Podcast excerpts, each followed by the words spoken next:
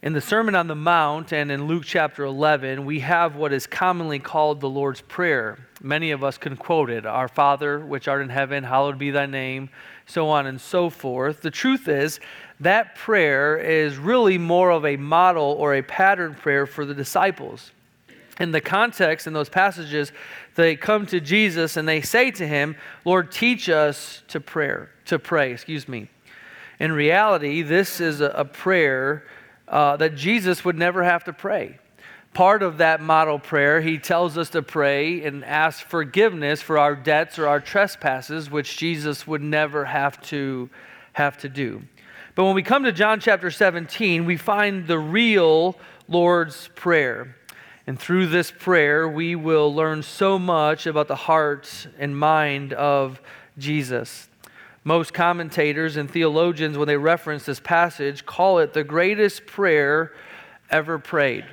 And as you, you go through this prayer, it's easy to see the three distinct sections uh, of this prayer. Jesus is going to pray, first of all, for himself, and then he's going to pray for those disciples that are there with him, and then he'll pray for all the future believers to, to come. And we'll look at these sections over the next uh, couple of weeks. But today we're going to focus mainly on verses 1 through 5, where Jesus prays for himself.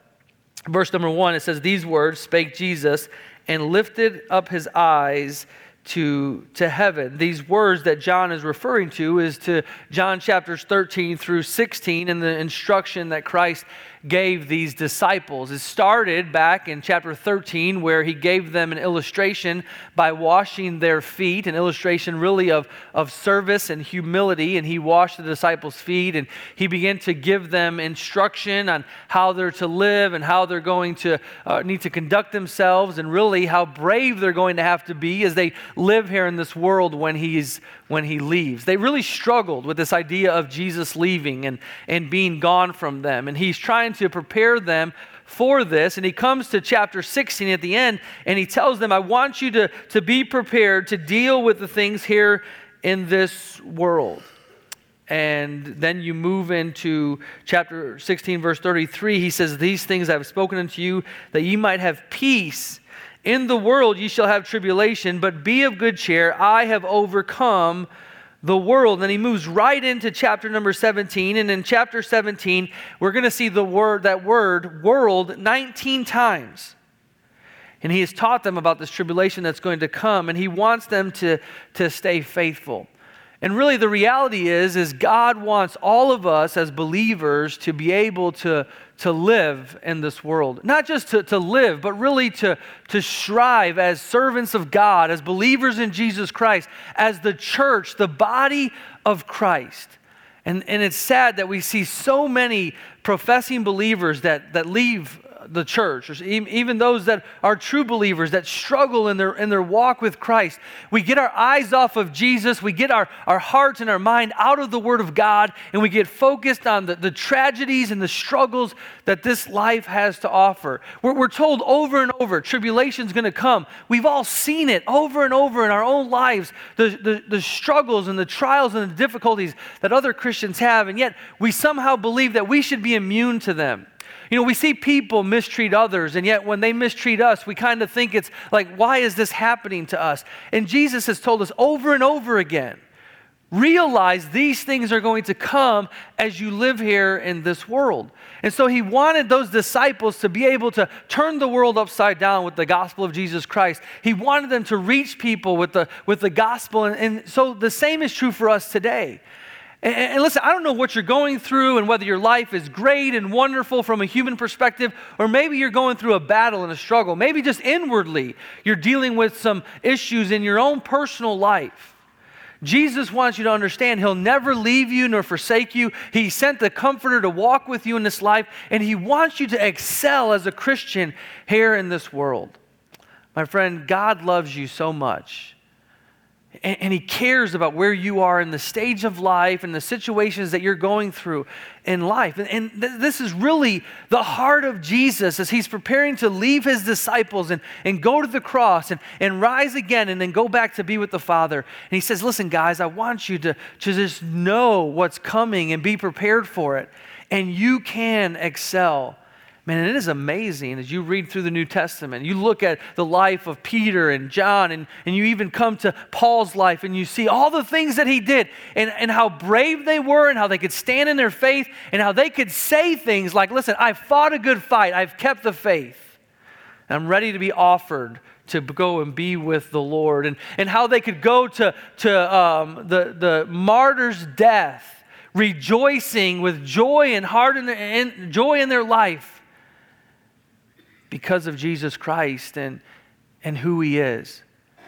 Hey, I, I, can promise you right now, if you're focused on the things of this world and your situation, it, it's going to be easy to be bitter. It's easy to become angry and, and forsake the church and stop sharing the gospel. And, listen, if, if all you're consumed with is, is what's going on in your life, you're going to struggle. And that's why Jesus says, listen, you got, you have to get your eyes in the right place. You have to set your affection on things above. You have to make me the priority in your life if you're going to excel, if you're going to have peace in the midst of tribulation. Why? Because he just told them, I have overcome, I have overcome the world. I'm so glad I don't have to live this life in my own power, my own strength. I'm so glad I don't have to live it by myself. I mean, not only do I have the Lord and the, and the Holy Spirit that's in my life because of my salvation, I have the body of Christ and the family of God. And listen, there's no greater joy than knowing I serve this, the King of Kings and the Lord of Lords, and that I'm part of His family. And my friend, I hope that you'll understand truly what Jesus is trying to get across to these men and what He's been trying to teach them and what He wants for us to understand. And now they've had this instruction, and now, th- listen, they're still there with Jesus. And they have the opportunity to, to hear the Lord pray. Notice the Bible tells us after he spake these things, he lifted up his eyes to heaven and said, You know, often when Jesus prayed in Scripture, he, he, we don't see him bowing down uh, on his knees, bowing his head and folding his hands, as we often do in prayer. I think I heard somebody say that that was invented by a Sunday school teacher that had squirming kids that wanted them to sit still, and so he told them to, you know, bow your heads and close your eyes. And but all throughout Scripture, we see different postures of people praying. Jesus often prayed, lifting up his eyes to heaven and putting his hands up in the air, and we see that many times. We also see Jesus laid himself on the ground, prostrate, prostrate before God, and we see other people that bowed their heads in, in prayer respect to God. But you know, the issue isn't the issue isn't the issue isn't necessarily our posture. But the issue is our heart as we come before God. The Bible tells us to pray without ceasing. And listen, you should be praying in your car and praying at home. And, you know, and there's times when you can close your eyes and times when you can't.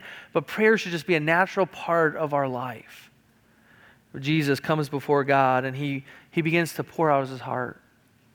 And over the next few weeks, we'll see this, these great truths and, and the great blessing of looking in as Jesus communicates with God in the greatest prayer ever prayed. Father, thank you, Lord, for your love for us. We thank you for Jesus Christ and the salvation that we have in him. And I pray, Lord, Lord, that you would bless our time as we look into your word and challenge us from the life and the prayer of our Savior.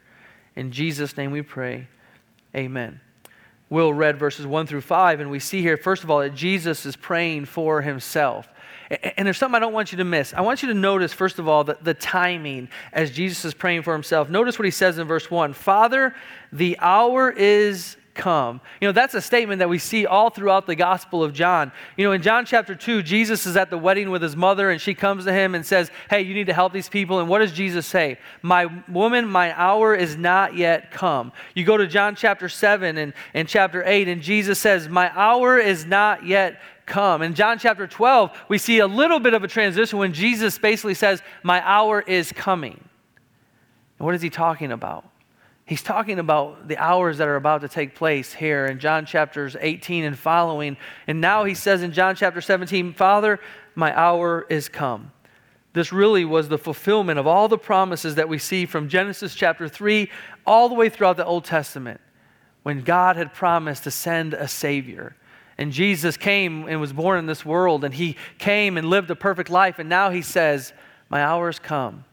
And what he's telling us is it's time for me to go to the cross and be the payment for your sin. These guys that Jesus was with, they were looking for him to set up his kingdom. When, when is this going to happen? When is this going to happen? And, and he says, My hour has not yet come. And, and now he says, My hour is, is here. My hour has come. And no doubt they would love to see the kingdom set up and Christ be on the throne and overcome the governments of the world. But his hour was come to go to the cross. The second thing we see in this passage is the idea of glorify. Glorify. Five times Jesus uses this word. And he prays here to the Father that he would be glorified and that through him, that through Jesus, he, God himself would be glorified. Five times in this passage, we see the words glorify or glory. Glory, glorify, excuse me, is the verb form, and glory is the noun form. Glory as a noun refers to the goodness of God that is on display the goodness of God that is on display. Listen, all of us could testify this morning to the goodness of God in our life. We've sing songs about our country, and our country has experienced the goodness of God throughout its history. Glorify, then, the verb refers to our response to God's goodness. You know, we celebrate the goodness of God and we glorify the goodness of God. You know, we often do that, though, when things are going well in our life. And we struggle when we're going through hard times. How is God's goodness displayed in the next chapters, in the next hours of the life of Christ? It wasn't through great parades and great singing, and it wasn't through great preaching. First of all, we see it was through, through the cross.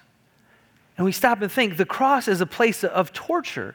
It's a place of, of death. And, you know, when the crowds were yelling, crucify him, crucify him, I can only think that through the mind of Christ, he was thinking, glorify, glorify.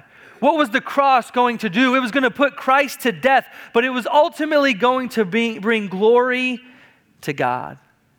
And so it was through the cross that Jesus would be glorified, that God would be glorified. It was through the resurrection.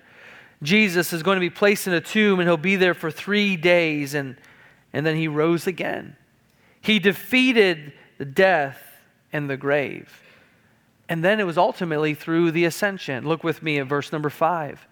And now, O Father, glorify thou me with thine own self, with the glory which I had, notice there, with thee before the world was. It was through the ascension, ascension, excuse me, Jesus will go back to where he came from. The, this verse points to the eternality of, of Jesus, where he left heaven's glory to take on human flesh. He took on this human flesh to, to live a perfect life, and he lived this perfect life to, to die on the cross for our sins. And now he will go back to where he was before he took on flesh. You see, it was through all this that we see the, the goodness of God to mankind. In Revelation chapter 5, verse 2, the Bible tells us that worthy is the lamb that was slain. A slain lamb brings glory. how, how is that? It's not because of the, the death. A lot of animals have died and a lot of lambs have died. But this slain, slain lamb that, that Revelation is talking about, brings glory because of what it accomplished. You see, Hebrews tells us that Jesus is the radiance of, of God's glory. It is the cross that brings glory because of what Jesus accomplished in this world. You see, Christ showed us at the cross the ultimate goodness of God.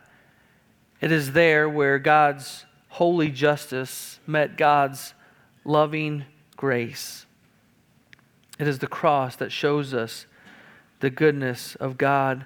Romans tells us that in that while we were yet sinners, Christ died for us. It was the cross that showed us God's love and goodness to mankind. And so Jesus prays that he would be glorified, that he would ultimately glorify God. Christ was willing to go to the cross to save sinners, and that would bring glory to God.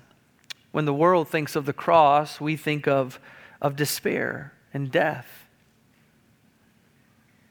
The truth is that the cross was the ultimate way for Christ to glorify the Father. I mentioned we have this idea that God is glorified through the good things that happen to us.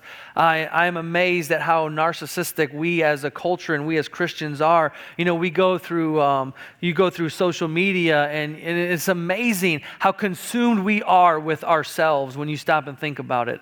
I'd love for you just to go and, and analyze your social media pages and, and all that you put out there, and how very little how, how much we glorify ourselves and how little we glorify God in our life. We, we love to praise God when we get a job, but would we glorify God when we lose that job? We love to pray, praise God when, when, when we're healthy and, and, and everything is going well, but can we glorify God in those moments where life is difficult and it might not be what we want it to be, even in that diagnosis? Realizing that sometimes the greatest way for us to bring glory to God can be through our tragedies. We praise God when it's good, but then we say things like, well, this is my cross to bear. Uh, isn't that a statement we make oftentimes? Many of us have said that. Well, this is my cross to bear, as if it's some negative aspect in life. You know, the greatest cross that was ever bore was the cross of Calvary. And it was brought the greatest glory to God that ever could be. Jesus Christ went to the cross. The hour was, was now. And it was that cross that glorified Christ. You see, when Jesus prayed here in John chapter 17 and he said, Father, the hour is come, he knew the hour was time for him to go to the cross. Glorify thy Son, that thy Son also may glorify thee.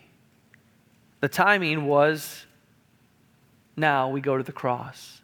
Now I die for the sins of the world, so that you, Father, would be glorified through me. The third thing we see in this passage is Christ's power. Look at verse 2 As thou hast given power, given him power over all flesh, that he should, talking about himself, should give eternal life to us, to as many, excuse me, as thou hast given him. And this is life eternal, that they might know thee, the only true God, and Jesus Christ, whom thou hast sent.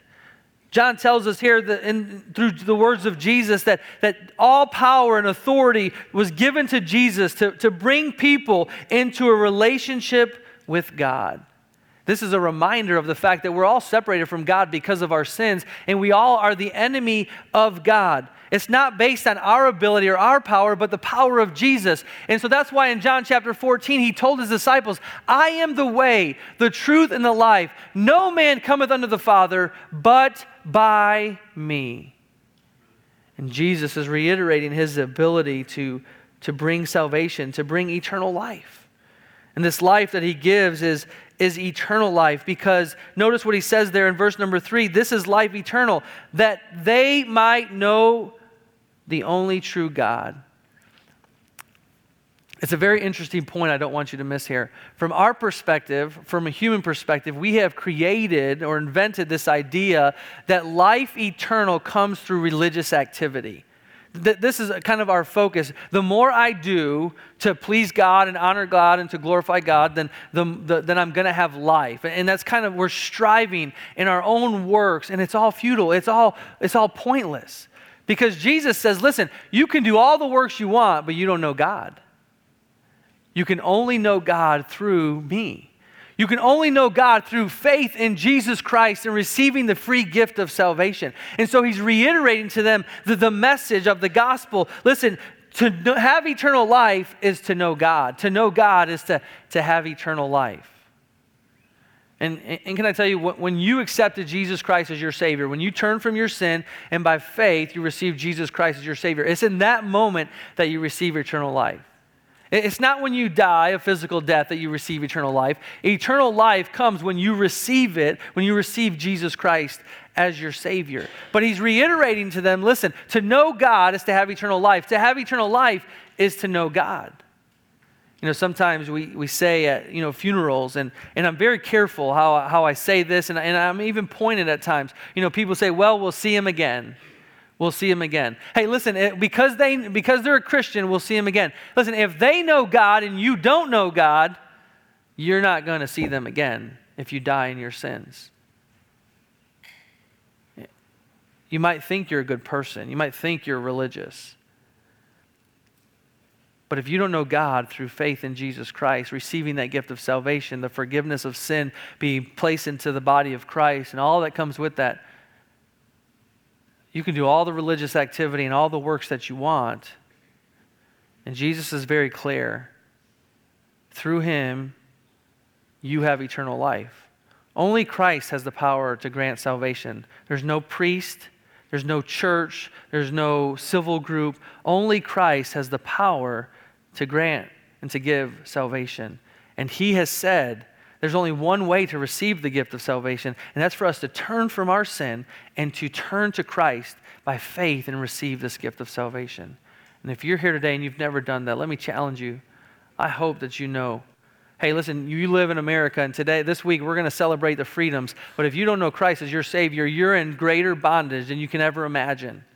And true freedom comes through Jesus Christ and Christ alone. Christ has the power to save. And listen, I'll be honest with you, it, it, it, irritates me. It irritates me when I hear people say, well, listen, yeah, I know it's, it's faith, but you got to be baptized, or it's faith, but you got to do this. It's faith. Listen, I, I get so irritated because Christ doesn't need you to be baptized or go to church or to give or do this, because in Him and Him alone is the power to give salvation. And praise the Lord for that life eternal comes through Jesus Christ and the power of Christ. And then I want you to see as we finish up here the word, the idea of, of finished. Finished. Jesus finished his work here on earth. His hour was come, and he's going to return back to the Father. In verse number five, and he says, or verse number four, he says, I have glorified thee on the earth. I have finished the work which thou hast gavest me to do. And now, O Father, glorify thou me with thine own, thine own self with the glory which I had with thee before the world was. Jesus finished his work on earth and is returning back to the Father. He done what he was called to do. And I think these two verses are so vital for us to apply to our life. You know, we talk a lot about sanctification, and, and the Bible says we're to be conformed to the image of Christ, and we're to, to be like Jesus. And, and, and listen, if we're to do that, if we are to be like Jesus, and He came to do the work of God and to glorify God through His life, how much more should we do the same? We should do the work that God has called us to do in our life. This is what Paul says about himself in Tim- 2 Timothy 4. He says, I have run the race. I have finished the course. I have, I have kept the faith. Henceforth, there's a crown laid up for me, and not for me only, he goes on to say, but for all those that love his appearing. You know, Jesus came to do the, the work of God. Many of us, even as Christians, have come to be popular to come to live a life of ease, to come to have the comforts of, of this world, to come to not, we've come not to, we fight not to be persecuted. We, we, we, we strive in our life to, to live a comfortable life and to fulfill the American dream and to have all this world offers us, even to the detriment of our service for God. Many Christians in history, and many Christians even today, sacrifice the glory of God for their own selfishness and their own pride, their own desires. Think of Jesus in the garden, and we'll see that in the coming weeks. And he said, Father, not my will, but thy will be done. Philippians chapter 2 tells us that Christ came and, and he was obedient unto death the death of the cross. He came to do the will of the Father. He came to, to serve God and glorify God and do the job that God was, had given him. You say, Well, I don't know what God wants me to do. And so it's, it's difficult. You know, we make it a lot harder than it needs to be. We're told to go in the world and preach the gospel to every creature. When's the last time you shared your faith with somebody? Well, I'm a shy person. It's not my comfort zone and all those type of things. See, it's, it's about you. It, it, it's easy to make excuses and why we don't serve God. You know, for some of you, the, God called you to be parents. He called you to raise your children in the nurture and admonition of the Lord, and yet you let them make their own decisions for their life. Sinful, horrible little children. and you let them make their own decisions. It cracks me up when people will say, yeah, well, they, you know, this little second grader, he decided he wants to go to ICA, or he decided we're going to put him in another school because he decided he doesn't want to go to school here. Listen, he doesn't know what he wants. And you're the parent. And we live in a society where people are giving up, just letting their kids do their own thing. Well, I want them to make their own choices and grow up. Listen, there's a time for that. But there's also a time for you to be a parent. And you're not doing your job and fulfilling the will of God for your life when you just say, listen, I'm going to let them parent themselves. I want them to be my best friend instead of me be mom and dad and them be the child. And some of you, it's at work, you're to be a good worker. God's given us biblical commands on what type of employee, what type of boss we're supposed to be. These things aren't very difficult in life. And yet we, we, we make all kinds of reasons and excuses why we're not serving God.